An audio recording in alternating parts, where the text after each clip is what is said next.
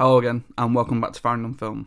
This episode is essentially an addition to one of the first episodes I put out back in March 2020, which was the required learning episode for Whiplash. In that episode, I go through the context surrounding Whiplash, elements of key sequence analysis, and other related tidbits, including the pivotal specialist writing. As per the exam board, you are required to engage with three pieces of specialist writing that have been produced in response to one of the choices of American independent cinema, in this case, Whiplash. The extracts studied will not be provided inside the exam. You're required to work closely with them alongside the study of Whiplash ahead of the exam. There's no requirement for you to memorise any of the key quotes from the extracts as long as you're aware of one or two key ideas from the extract. You may wish to use small quotes to illustrate your points, but this is not compulsory. In the actual exam, you will be required to indicate which extract you have studied. The question may ask you to refer to a key sequence of your choice and or refer to key ideas mentioned in the specialist writing. The aim of this part of the exam is for you to engage with other people's ideas. The ideas presented are out for debate and can be argued against if you so wish. The question is worth 15 marks and your understanding of the specialist writing will always be assessed. This next disclaimer is specifically aimed at the students I teach as it reflects my own schemes of work so if you're a student from another school, I'd suggest checking in with your teacher as to how to proceed. We will read or study all three pieces of specialist writing, but my advice to you, my students, is if the question only requires you to discuss one piece of specialist writing, is to go for option C. So for this episode, I thought it would be a great idea to speak to Tom Beasley, the author of the option C specialist writing for Whiplash, which the exam board referred to as Whiplash, Men and Masculinity. So without further ado, here is my chat with Tom Beasley. Uh, so then, before we really get started and into the kind of nitty gritty of it, um, I did want to make reference to the whole original article that you wrote. Sure. Um, so for the GCSE, we only need to study, analyze, and interact with the Whiplash portion, but the main article is an analysis on Whiplash and Foxcatcher, which is a film that I think I've only seen once, but I did enjoy it. But I think it's because it's a heavy watch. Um, but I just wanted to this is generally just my own question, nothing to do with the GCSE or anything. What made you consider comparing both of those in terms of masculinity? Yeah, I think it was it was interesting. It was because that year was was so focused on because it was almost before we had Oscars so white, mm. we kind of had Oscars so male. And I think that year off the top of my head was sort of Birdman, Boyhood, American Sniper, I think was the other big one yep. that year. And so the Oscars was just so overwhelmingly male and not just male, but macho. And so I think that's kind of what played into it for me. And obviously, Foxcatcher with with maleness, wrestling is such a kind of uh, an evocation of that, isn't it? It's like it's almost the purest expression of masculinity. And one of the first things you see in Foxcatcher is the sparring scene between the two brothers. And you know, they're not saying anything to each other. And I, I, from memory, I haven't seen it in a while, but the sound is really pared back, and it's almost all the squeak of the floor and the grunts of the men, and it's all about them kind of trying to win over each other because they're brothers and the sibling rivalry, and then when John Dupont comes in and he's all about trying to be the man he isn't really, and so I think, in comparison to Whiplash, I found it really fascinating because they are both about not necessarily being masculine, but about performing masculine. This idea of John DuPont being essentially almost on the same level as Terence Fletcher, in that the I, I would say they're both they've both failed at different things in their lives and they're just projecting their failure onto these people and they're being horribly aggressive, you know, while they're doing it as well. Um, just as a side note, I've muted because my daughter's walked up the stairs, and with Zoom, if I just hold the space bar, it allows me to speak, and then I can quickly do it in case the door opens. yeah, she's a nuisance for that. Um, okay, so I think uh, there are many ways in which a student could go about beginning to answer a question, such as how far do you agree or disagree with the points raised, or even one question that's come up in the uh, sample assessment materials is how has this piece of specialist writing deepened your understanding of the film? Um, there are so many different ways in which a teacher can begin to tackle the subject and teach it. But for me in my classes, we focus on four main points. So the four points are women are underrepresented in the film as seen in the Oscars of 2015. Uh, Whiplash is a study of masculinity, Fletcher being represented as the alpha male, and Andrew as a sensitive loner who sees Fletcher as his masculine ideal. The poor representations of women in the film, so Nicole, who's underwritten and only serves to aid Andrew on his path to manhood. And the final scene is a battle of the alpha males and a happy ending for Andrew, who surpasses his masculine goals by earning the respect of Fletcher. So, what we're going to do, we'll take them one at a time. I'm going to read through the associated content from the article, and then we'll basically just go from there with our thoughts and opinions and things like that. So if we kick off with the women are underrepresented in film as seen in the Oscars of 2015. So from your article, much was made in the media about the noticeable maleness of the Academy Awards this year. Not a single uh, sorry, not a single woman was nominated for either Best Director or Best Screenplay. But more than that, the Oscars 2015 was dominated by films about men and about masculinity itself. So, like you've just kind of touched upon there with Foxcatcher, with American Sniper, things like that. Um, so this was also around the time of Oscars So White, but I think that one came afterwards, um, or maybe even before actually. And we've got Whiplash being another one of those films with a lack of not just female representation, but the representation of people of color. And that there are people of color in the film, but they are mute musicians in a weird way, in that we don't hear them speak or anything like that. And admittedly, it's a difficult one to interact with in terms of a point, but is there anything that you kind of initially thought about in terms of the lack of representation in the film? I, I don't see that there's a vindictive reason behind it. I don't think Damien Chazelle's written it going, well, this is all about men, and I'm only going to stick a woman in there because she serves as an aid on the way there. But I just think that in terms of Nicole being Nicole, and we'll come to her in a little bit when we talk about her being underwritten, she does stick out a little bit of a sore thumb in that we have a for essentially the first act, maybe even the start of the second act, and then she disappears pretty much altogether. Um, at what point in the film did you kind of realize is there much point to this character at all?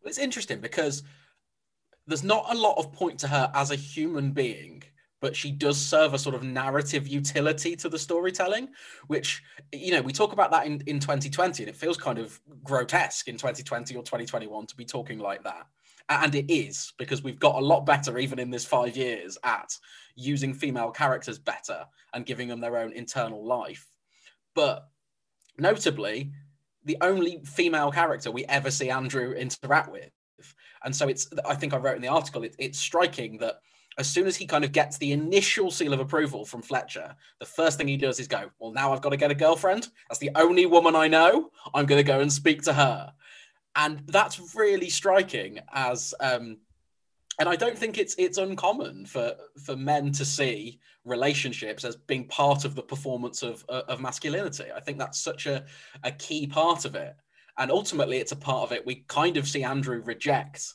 and then obviously at that point, the film sort of rejects Nicole because she has you know big air quotes served her narrative utility.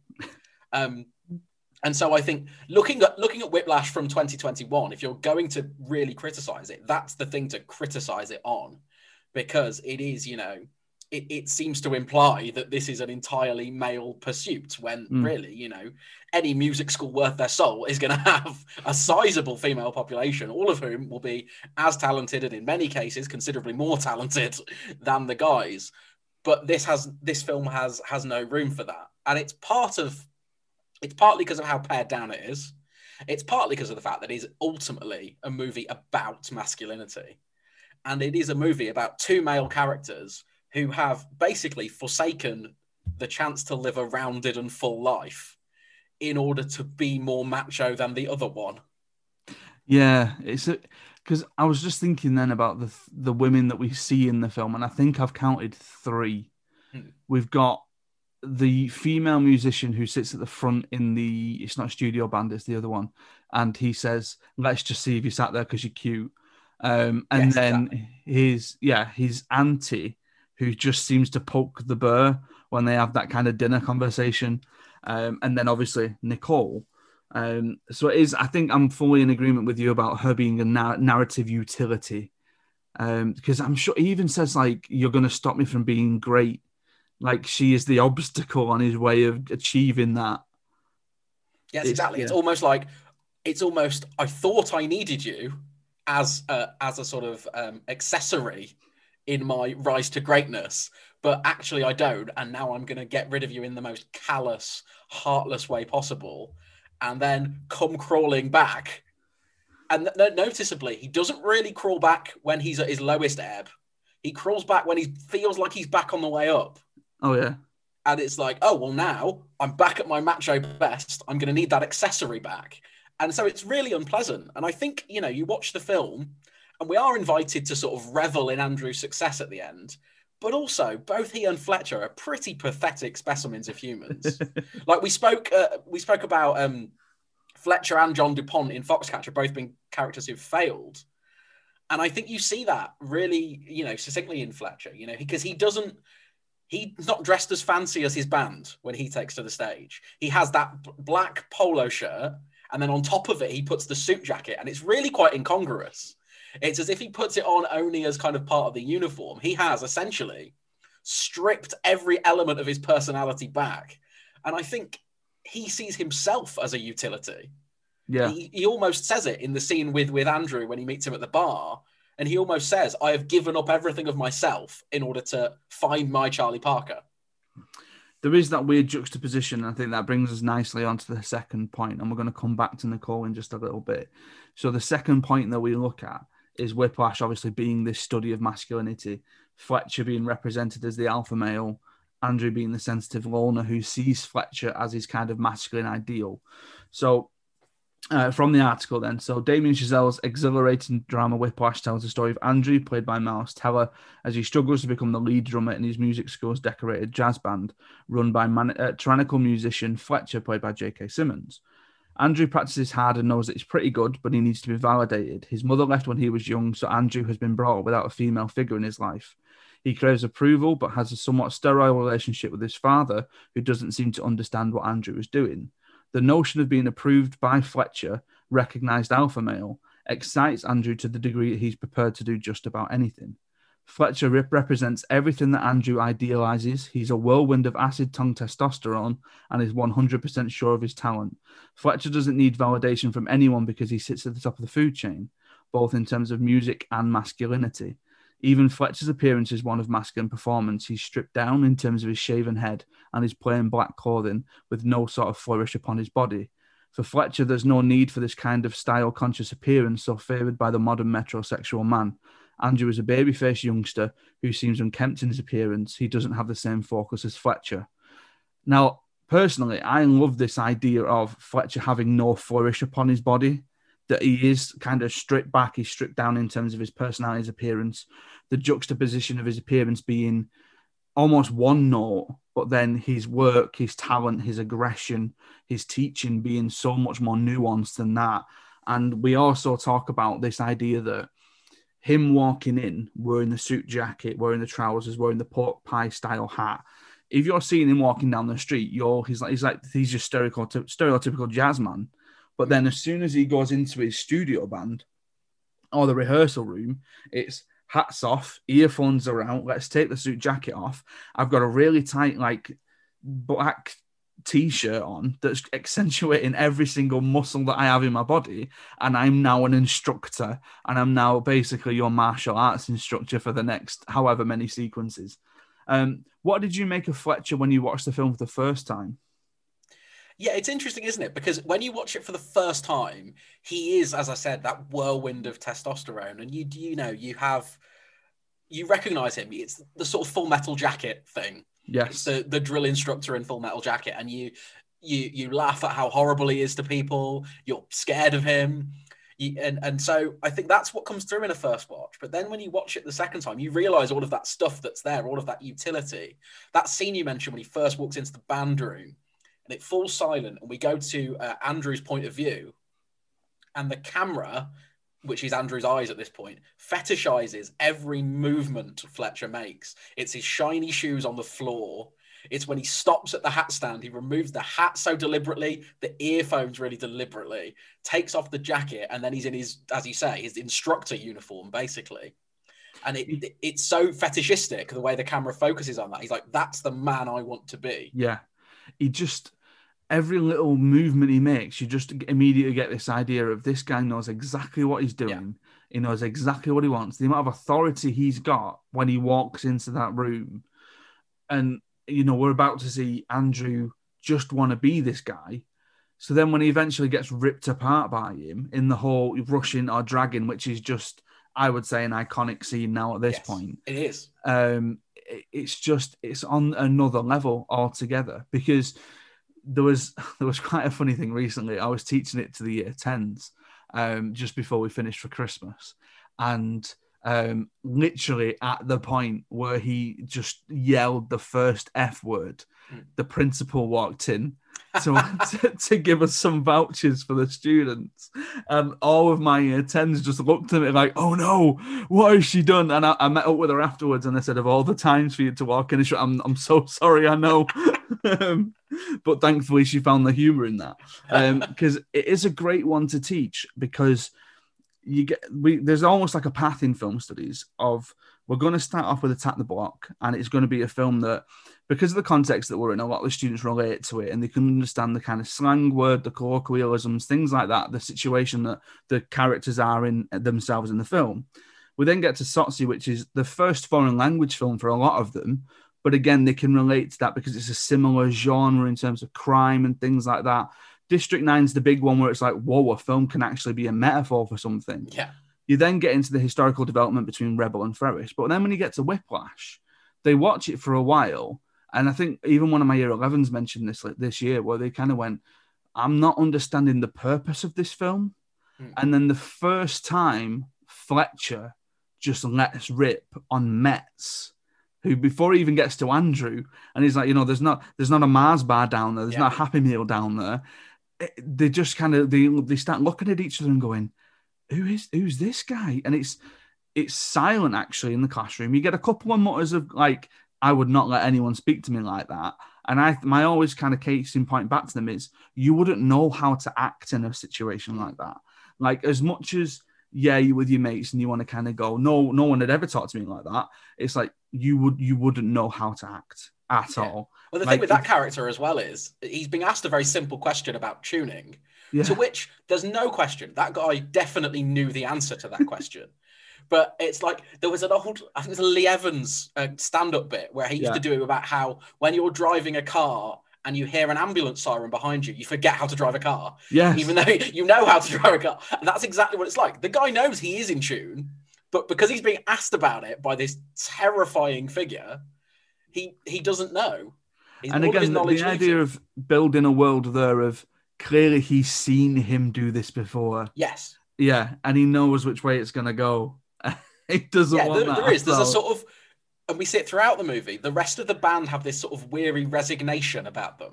So, like the the scene late on where he's cycling through the three drummers until they get it right, Yes. and it's going on for hours and hours and hours. And the rest of the band, you know, he tells them to go and get coffee, and we can see them just sort of sitting around outside. And you know, it's not the first time that's happened. Yeah, definitely. Where they're all just like, oh, he's doing this again. Last Yeah. week it was the guy who plays the trombone. Now it's Exactly. the drummer. Like, oh, let's move, let's move on. Yeah, absolutely. There's Um, and there's also a sense with Fletcher, and I, I picked this up a lot on my my recent rewatch that I don't necessarily believe he cares about anyone in that room other than the one he has chosen as his project. Mm, Very early on, he decides that um, that Andrew is his Charlie Parker, and so I don't think he cares about anyone else in that room. The rest are good enough to get him a kind of, Exactly. you know, a, a win at regionals or whatever it is, but they're never going to be fantastic. Whereas for whatever reason he sees in Andrew, oh, you could be great, but I need to push you this far. And Yeah. one thing that we talk about in class uh, quite a bit is does the film condone his methods? Um, I don't think it does. I don't think because I think for it to condone his methods, it needs to essentially be, oh my god, Andrew's a fantastic drummer. Look at how great. Andrew is. That's that's exactly what I was going to say. We don't, don't know what that. happens after that final scene. yeah, yeah, I think we- we're supposed to see it as this big moment, and I'm sure we'll talk about that later. But we're supposed to see it as this massive moment, but we don't know if he does anything after that. That's a one-off gig. It's implied that you know people are there who make decisions about this, that, and the other, but we don't know Mm. It narrows the focus down to the only thing Andrew cares about in that moment, which is winning over this one man. Yeah, because uh, there's a lot of criticism that we look at when we do contexts about how people who are involved in jazz and musicians and things like that their their trouble with the film is that Andrew's more bothered about his technique rather than creating music, and he's just bothered about how fast he can drum, how kind of relentlessly he can do it, and almost proving a point there to where we get the scenes of blood and sweat and tears and you know blood stained drum kits and things like that. Um, and again, to the point where Fletcher says in one scene, well, "Can you wipe the blood off my drum kit?" it's like he just doesn't care. Yeah. He's used to it at this. Point. But point. then we get we get that same fetishistic camera on the blood. Yes. Because Andrew's like, this is how I know I'm great because I'm bleeding over the drum kit. Yeah. Because I can't literally pick up my sticks without bandaging my hands over the blisters. You know, th- to the point that he tumbles into the performance after being in a car accident. And, that was know, the one scene. Yeah, that was the one scene that I was about to mention where the the key tipping point is that he can't. His hand isn't functioning the way it should do. He can't even hold a drumstick but yet he's still thinking that he has something to prove and that he has to do this. And it's just, it's weird that in terms of Andrew and in terms of his background as a character, we know that he's from a single parent family because his mum left when he was a, a child. And that I think weirdly, if if it was almost the opposite, as if his father left when he was a child and it was his mum that was looking after him, and it was the idea that he was without a father figure, is that the reason why he's trying so hard to impress this man? But is it just because his dad doesn't really understand Andrew, doesn't really understand his music, and he's just thinking, you know, you are this masculine utopia that I'm essentially going to try and reach? Yeah, well, that's it. There's a there's a toxicity, isn't there, in, mm. in this idea that the your only merit as a man is if you reach the top of your profession. Yeah. You know, 99.9% of us will not come close to the top of our profession in their life. And most of us uh, are lucky enough to be in a caring and nurturing enough environment that we can accept that and live fruitful lives, despite the fact that, you know, I'm not the best film critic ever. And you, you know, I don't know, you might be the best teacher ever. I am not but... the best teacher ever. I do not claim to be. but, uh, you know, we're both able to accept that and, yeah. and still enjoy our careers and try hard. But I, I don't know what accounts for that with, with Andrew, but it's certainly true of a lot of men that they have this, you know, we see it in the not for much longer, but current president of the United States. Yes. Who, you know, has this whole thing that he has to be the biggest and the strongest and the best and the loudest. And it's all superlatives. And that's a toxicity that I think afflicts a lot of men. Mm. There's this environment where it's still this old fashioned ideal of man as hunter gatherer, provider, forager and you, you either know, have to be the best at something or you're not something essentially. Exactly. And, yeah. and you see that with the, the the dinner table scene where yes. you've got the other lads in who are these sports stars but they're not sports stars that you know that andrew recognizes because they're not at the very top of the profession. You know they're they're achieving well for who they are. There was a student a couple of years ago who off his own back came up with the hierarchy of masculinity in whiplash and he had obviously you know Fletcher was at the top. Andrew was quite the the word the the further way down, but he'd put Andrew above Andrew's father. Um, he'd put Andrew below his cousins and below his uncle. Um, I think he just tried to drag however many male characters he mm. could from the film. It was really quite interesting what he'd done with it. Yeah, well, it's kind of fascinating because the film, I think, invites us because we see the whole thing through Andrew's perspective, and that accounts for the male toxicity and the the misogyny of the portrayal of, of Nicole if you were trying to justify it, that's how you justify it because we're seeing mm. it all from this character's perspective. Um, and that comes through in, in, that masculinity, especially in the character of his dad, who the film, I think, wants us to think is a bit pathetic. But really, he's just exactly that person we've talked about who's just come to terms with where they are in their life. You know, he's just us. Andrew's dad is just a normal bloke. Yeah, it's quite relatable as well because I'm assuming everyone has that other person, that other family member in their lives who, because they're a similar age, they get compared to mm. in terms of, have you done this yet? Oh, because this person's done this. You know, have you not done that at your school? Well, this person's done it this school. You know, um, okay. So if we go back to Nicole, then So the third point is the poor representations of women in the film. So Nicole, who is underwritten and serves only to aid Andrew on his path to manhood. So Andrew's acceptance into Fletcher's band early on in Whiplash marks, in his view, his seat at the table of masculinity, as you kind of alluded to before. It's sorry, it's significant that merely being a member of the band transforms Andrew from a distant loner into the arrogant man who immediately enters into a relationship with Nicole. Andrew believes that he him being in a relationship is part of his duty as a man, and so he simply asks for a date from the only girl he ever meets, the box office girl at the cinema that he regularly visits. Nicole is nothing but lovely to Andrew. However, he decides to give her the chop when she realizes when he realizes that she impedes his path to success. For Andrew, his first real female connection is nothing more than a distraction from his work at winning the approval of the uber macho Fletcher. When he realizes that his relationship with Nicole is an inessential part of his masculine performance, he sees no reason to keep it going. For Andrew, it was never about love or even lust. Critics have since bemoaned the underwritten nature of Nicole's role in Whiplash, and it's irksome that in such a male dominated awards year, but her character in the film is a reflection of how the protagonist sees her. For Andrew, he, uh, just like every other uh, kind of human connection, she's merely a human being and a utility on his path to masculine utopia. Now, I mentioned this uh, kind of earlier. Um, that there's a clip that I use in my lessons. It's quite sad, really, um, but it's all of Nicole's screen time accumulated into one clip, and it lasts for a measly nine minutes. Um, so it's at the cinema, at the pizza place, being dumped, and on the phone at the end. Um, and I think it's an extremely unlikable move for our protagonist to not even try with Nicole once he gets the thought in his head that she's going to be a roadblock. Because, like you mentioned before, we have that we, we see her initially and she just serves him and he's kind of just like, thank you, and walks off. Then he gets the compliment from Fletcher and he's like, look at me, I'm the greatest. I'm going to go and ask this girl out who I quite fancy. And then he's brought back down to earth and his self esteem with it in the initial rehearsal, rushing or dragging scene they then have that quite awkward, but I suppose sentimental scene in the pizza place where they're playing footsie with each other under the table and talking about how the parents don't like them. Um, and then when he then wants to be better, he just automatically just assumes, well, she's going to stop me. And there's that really awkward scene where he just says, I want to be great and you're not going to let me do that and it, it's it's just I don't even have a question for you about Nicole, but it's just like I do wonder, and I'd love to ask Damien Chazelle himself what he thought about it. But it must have been that in his head, he thought he needs to show somebody who is that obsessed with what they want to achieve that I'm going to introduce a character. I'm going to let people like her a little bit, but then basically she's just out of the way. But I think the issue here is the nine minutes of screen time. Um, what did? How long did it take you to kind of come to grasp with the purpose of the? I suppose that's similar to a question that I've already asked you.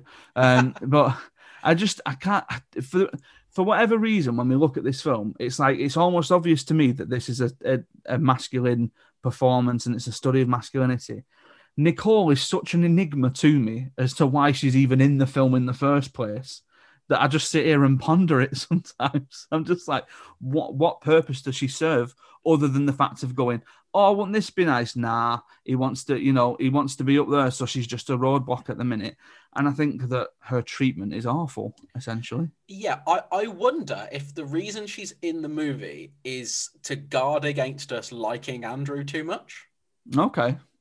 That's a good because show. it's it's ob- it's by country mile the most mm. dislikable thing he does in the whole movie. Yes.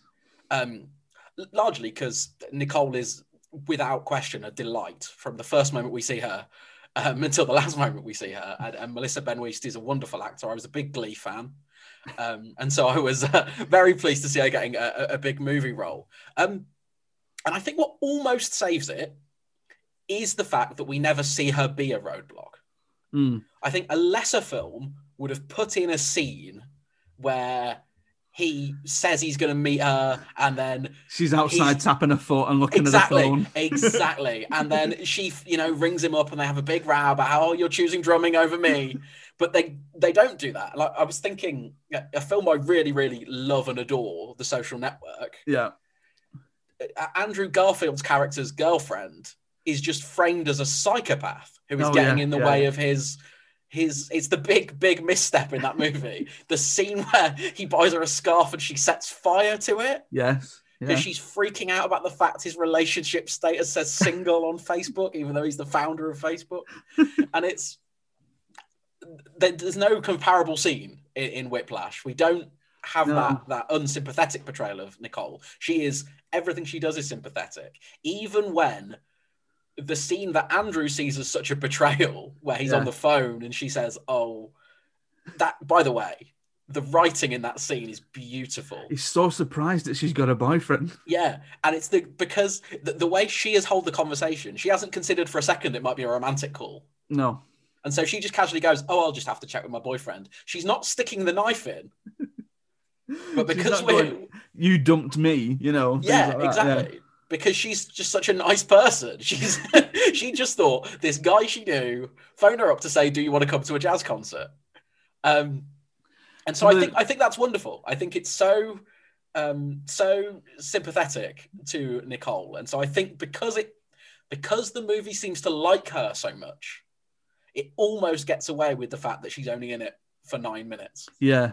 I think some of the reactions that we get from the students is that it's when he dumps her, it's like, is he dumping her? Why is he dumping her? What's happened? And then they kind of realize that he's he's essentially seeing Fletcher as a single man with nothing that's stopping him from getting there. Again, I would imagine there'd be a totally different scene if for whatever reason Fletcher's wife picked him up one time Yeah, or there was a wedding ring on his finger or something like that. Um, Yeah. And then at the end of the film, when he rings her back and says, "Oh, do you want to come to this JVC thing?" uh, the, the, he gets students at the back of the room going, "Well, serves you right. Why you ask what you're ringing her for? Of course she's Yeah. got a boyfriend. She's moved it's on." interesting because around the time they do the breakup, um, I be- watching it again, I became absolutely obsessed with the color of clothing they wear. Okay. Um, around that time, that's when Andrew stops wearing white shirts and starts wearing black shirts like Fletcher. Yep. Because this that's is a the- big the- thing. Yeah. Yeah, the very first scene with them, when he first sees him practicing, Andrew is in this white shirt. So it's this naivety, it's this purity, it's this untapped talent. And there's Fletcher in his in his black shirt. But yeah, as soon as Andrew begins to think, "Oh, I'm getting up there with Fletcher," he starts copying his clothes, which is it, it's never remarked upon by the movie, but it's Yeah. a really nice touch. It's um it's one of the things that when we come to the final scene as well we look at where um he he turns up to the, what the JVC competition wearing exactly what Fletcher would wear in, in like if he was teaching. Everyone else is wearing like a white shirt and you know Yeah. suit. He's decided now I'm going to come in a black shirt, and it's like because you have no idea how to dress yourself, you've just gone well Fletcher wears that, so I'm going to wear that too. Uh, okay, so the final point then. So the final scene is a battle of the alpha males and a happy ending for Andrew, who surpasses his masculine goals by en- by earning the respect of Fletcher. Uh, so the final piece from your article is masculinity becomes a performance and a competition between two figures battling to out alpha the other is the film's finale. In an attempt at revenge for Andrew making a complaint about Fletcher's treatment, the latter sets him up for a fall at an important concert. After initially fleeing the stage, Andrew returns and defiantly leads the band himself, defying Fletcher's authority and indeed his masculinity. The final sequence focuses on how masculine conflicts can abruptly turn into magic. The two men go from full-blooded war to grudging respect in the in the space of a single scene. Andrew finally succeeds in earning the respect of Fletcher by beating him at his own game. He proves that he can hold his own in a masculine arena by taking on the alpha, and in that scene, Andrew finally succeeds in achieving his own personal masculine utopia. Um, first point from me: when I was a kid, I always knew a film was about to end when a fight happened, and I think that comes from how many Disney films I watched. This is the fight scene at the end of Whiplash. This Yeah. is oh wait a minute, the film's going to end because they've just battered each other, and it's just it's so superbly directed, shot, lit, staged, framed, everything in that you believe it being a fight scene. And I remember, you know, like we try and teach every different camera shot, and we try and teach every different angle and movement and things like that. And there was a there was a bit in the final where one of the students who'd seen it for the first time kind of said, Sir, what would you call that? And it's the point where the camera's just whipping really fast between Fletcher Yeah, yeah. and Andrew. And I'm just like, just say it's a really fast whip pan. Um, and, and I'm like, but you know, the director was doing it by tapping the cameraman's shoulder so he could just move that quickly. Um, but yeah, I think that's a superb scene. What's your initial thoughts on the scene? It's, I mean, it's incredible, isn't it? I Mm. mean, like we'll we'll unpick what it all means narratively, but beyond anything else, it is kind of, and I, I wrote this on Twitter because I'm not afraid of hyperbole. It is cinema at its purest. That scene, it is sound and vision combined in the most incredible way. And you know, the two times I've seen it in a cinema, it, it just fills you. Everything about it just fills you. Um, I remember watching um, uh, last year Portrait of a Lady on Fire, Oh, yeah. which also ends with a big musical finale that kind of gets inside your chest. And I, I think I remember saying when I saw it, that was the first time I'd felt that since Whiplash. Um, Nice. And that ending of, of Whiplash is is just phenomenal. Like you say, it's so perfectly staged. Um, it is. It's like the end of Avengers Endgame with Yeah. drumsticks. Like that's what it is. It's it's a big action set piece um, in which it's just a guy on drums. Um, but I think it's telling. I think actually, as much as it is, and the film really portrays it as this theater of masculinity, which is what it is, and we'll unpick that. But there's also something a little bit pathetic about it. That Fletcher, this guy of incredible reputation, is willing to cock up his own band just to get at Andrew. And, you know, it's valid, I think, to ask the question does he intend to mess him up so he gives up? Or is he hoping for what ultimately happens? It's it's such a weird one because again, you think that this guy who I'm just going to assume here, he must be around about 50 years old as a hmm. character, late 40s, early 50s, and he's just thought, I'm going to go into this really like this massive competition. I'm going to get Andrew to be my drummer, and for the first song, I'm really going to mess him up. That's it. He's So, they're the opening act of this like festival. Yeah. Like he thinks he's going to be playing Whiplash and giving everybody else Caravan. Like it's like in one sense, it's really childish. And then in the other sense, I'm almost like, is it this idea that he either wanted to try and push him once more to see if he really was great and if he was going to fight back? If he wasn't going to fight back, that told Fletcher everything he needed to know about Andrew and that he's not the next Charlie Parker.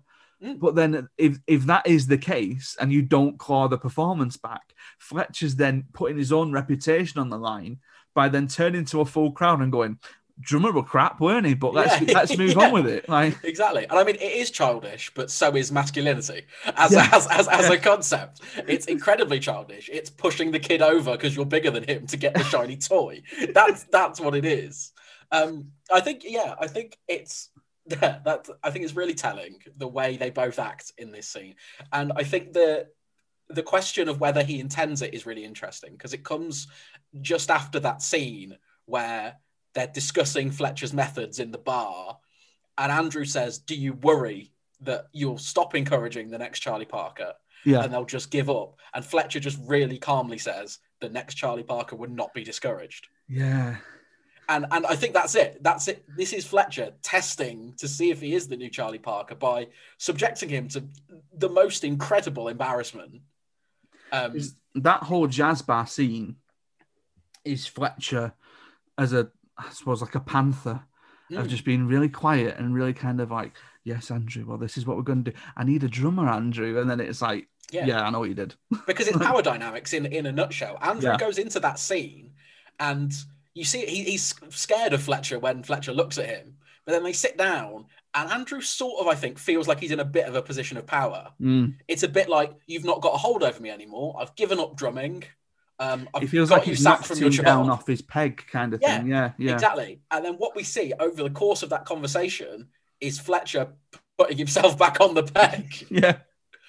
By I was at your convincing level. Andrew. Watch now. Yeah, convincing Andrew that his methods are entirely justified, even though they're not, they're psychotic. Um, but he convinces him of that, and then he does the almost the Columbo just one more thing, doesn't he? He Yeah. goes, By the way, by complete coincidence, I've got this opportunity and I need a drummer. yeah, just just in case.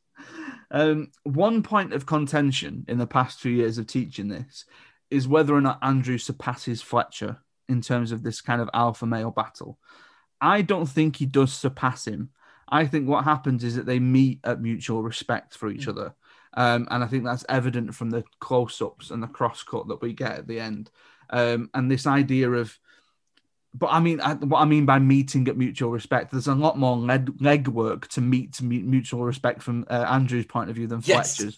Fletcher just has to go, Oh, you are pretty good, aren't you? Whereas Andrew's Yeah. like, I'm bleeding, keep going. well, I think it's quite interesting because they sort of, it, it's not Andrew takes control and then he has control forever. There's a, a sort of ceding of control that happens. Yeah. That's where the respect is. That once Andrew has taken it over, Fletcher just eventually has to admit that he's lost control of this. But then once the, they're halfway through that incredible solo, Fletcher starts to conduct him again, and Andrew starts to listen to what he's saying. Mm. And yeah, like you say, that's it. That's the meeting of the, the sort of mutual respect is that Andrew now knows he's won enough respect to give the control back. it is a strange one because, like you mentioned, where you know he's leading everything and he's saying to the guy next to him with a big double bass, he's saying, "I'll, I'll, you know, I'll feed you in," kind of thing. Yeah. Um, we're just we're gonna do uh, And caravan. he says to Fletcher, then, I'll cue you in for the next Yeah, track as well. Yeah. Um, and then we get that one little bit, and you kind of get murmurs from the back of the class where Fletcher lifts the cymbal up. And some, you know, one of the kids at the back of the class always goes, "Oh, he's helping him," and it's like, "Oh yeah, this is this is where we are now." But then, like you say, they essentially they meet at this level pegging. But then what happens is Fletcher then retorts to him being, "I'm in control again now, but you're doing everything I need you to do." Mm. and then you get that kind of really nice shot at the end with the um the parallel of the close-ups of the eyes. I was I was reading about that final shot, and it's something I hadn't thought of before. But I thought when I watched it this time, I thought we don't see his mouth, and I think you're supposed to question whether he says "good job." because he says there's no two words w- worse than hearing good think- job. Yeah, I think if you think that he says good job, then Andrew has surpassed Fletcher because he's made Fletcher abandon his golden rule. yeah, And at that point, Fletcher will basically go at that point, there's my Charlie Parker. I no longer need to do this. And he will just go back to his house and eat pizza and allow himself to burst out of that t shirt. and just go, yes, my protege is Exactly, me- because that's that's what happens with him stripping himself back. He's like any element of my personality is gone. It's what that one scene where he's interacting with the little kid, Mm. and it's the only time you ever see Fletcher have a personality. yeah, yeah, yeah. Where he's And like, oh so- my god, I can't believe you're this big, and yeah, and then Andrew looks at him like he's an alien when he's watching that scene, because for him, Fletcher is just this single-minded masculine force. But you know, maybe Fletcher does have a home to go back to. Because now that you've just mentioned the thing about good job, I kind of went a different way then in my interpretation of the ending. That if it is that he says good job to Andrew at the end, and then knowing that apparently good job are the two most harmful words in the English language, is it then that he's just gone, oh, good job, and then straight afterwards he's gone, right now you can do one. Like you've, d Hmm. you know, you're you're only as good as good job. But Yeah. yeah, whatever. You know, we've we've worked together. We've got the audience back. I've made it look like I'm in charge. Now you can do one. But I don't know. Maybe that's me being a bit of a pessimist. Yeah, it's fascinating because I think when I when I wrote that at the time, I think I saw it very clearly as uh, an Andrew victory, and he's now Yeah. Charlie Parker, and he's going to go out and he's going to achieve all these things. But watching it now, I did just find it a little bit pathetic. It's quite a sort of pyrrhic victory in some ways. It's like you know you had did one great performance in front of I don't know fifty jazz nerds. It's not like it's not going to change your life necessarily. no. Um, but I suppose this is the kind of key question that they'll get in the exam of do you agree or do you disagree with your points of the article? And it's uh, to me, it's he doesn't. He, he, he I think the kind of pivotal point here is that you've written Andrew succeeds in achieving his own personal masculine utopia, which I do think is true. Yes. But I think for whatever reason, when we talk about it in classes, they get caught up in the idea of is he better than Fletcher? And I don't Mm. think it's about that. I don't think it's that the end of Whiplash isn't that Andrew all of a sudden is superior to Fletcher and has won this fight. I think it's that he's just there and he's kind of met him on this kind of mutual respect level. Yeah, I, I, think that's probably the right way to look at it because that, as you say, I think that line is really key. His own, because mm. his own utopia. By that point, I think when we first see him playing drums in that practice room, he wants to be Charlie Parker. He wants to be great.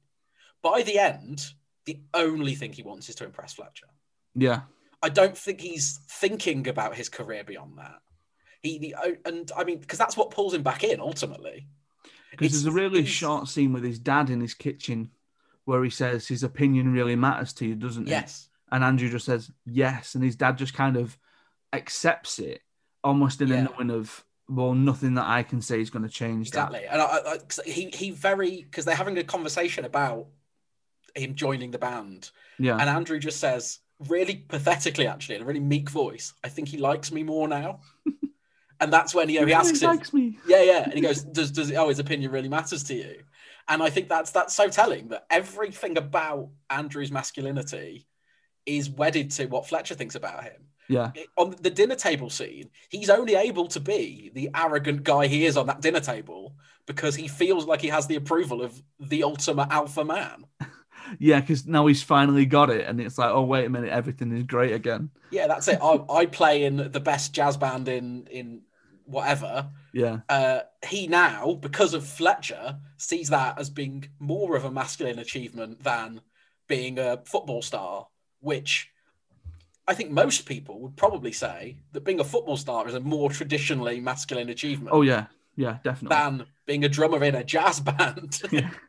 There is a fantastic dig to go back to that scene from Andrew's dad, where um, he says, uh, they say like, "Oh, why don't you come play with us?" And he says two words you'll never hear from the NFL, and then Andrew's dad says, "Or from Lincoln Center," and that gets left, I think, because again for for my students who are you know 15 16 years old they don't really know what lincoln center is. And it's referenced a little bit in the film but the idea that this huge kind of uh, orchestra I might just say no to Andrew, and that's the kind of level pegging that they're going for there. But I just think it's a really underrated little bit of you know yeah. writing, and that's it. And, and by the end, Lincoln Center doesn't matter to him. By the end, let's do the it, little one in front of all these people. Yeah, it couldn't matter to him less. All he wants is to get that that duel with with Fletcher, where they end, yeah. you know, in a score draw.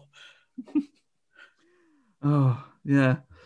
So I think I because you've watched it again recently, I've watched it again, like I mentioned earlier, I think four times um, in the past year.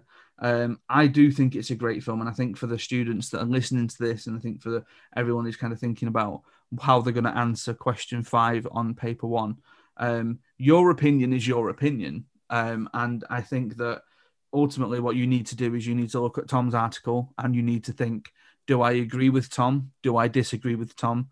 Um, I personally think Tom raises uh, very valid points in his article, and ultimately that has formed the response that a lot of students go for towards the end. Um, so this has been a pleasure, Tom. Thank you. Yeah, I mean, much. the beauty of it is I'm not even sure I necessarily agree with Tom 100%. I don't agree with past Tom anymore. yeah, I think that's that's the fascinating thing, and I think that's the fascinating thing about Whiplash is it's such a studyable movie in a lot of ways, and I think Damien Chazelle as a whole is, mm. is very studyable. Like there's a comparison to be made with the masculinity in First Man. Have you seen the little thing? I put it in one of my slides where um, he always he's ended those three films, so Whiplash, La La Land, and First Man, with the characters looking at each other. Yes. Um, and I just I didn't realize that, and I think until after I saw, after I'd seen First Man. Um, yeah, there's there's something supremely confident about Neil Armstrong.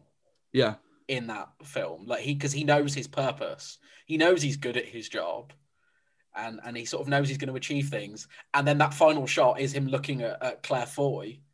And it is in many ways almost a more euphoric moment than it is in in Whiplash. Yeah. Because he's he's like, well, I'm back from the moon. I didn't die in space.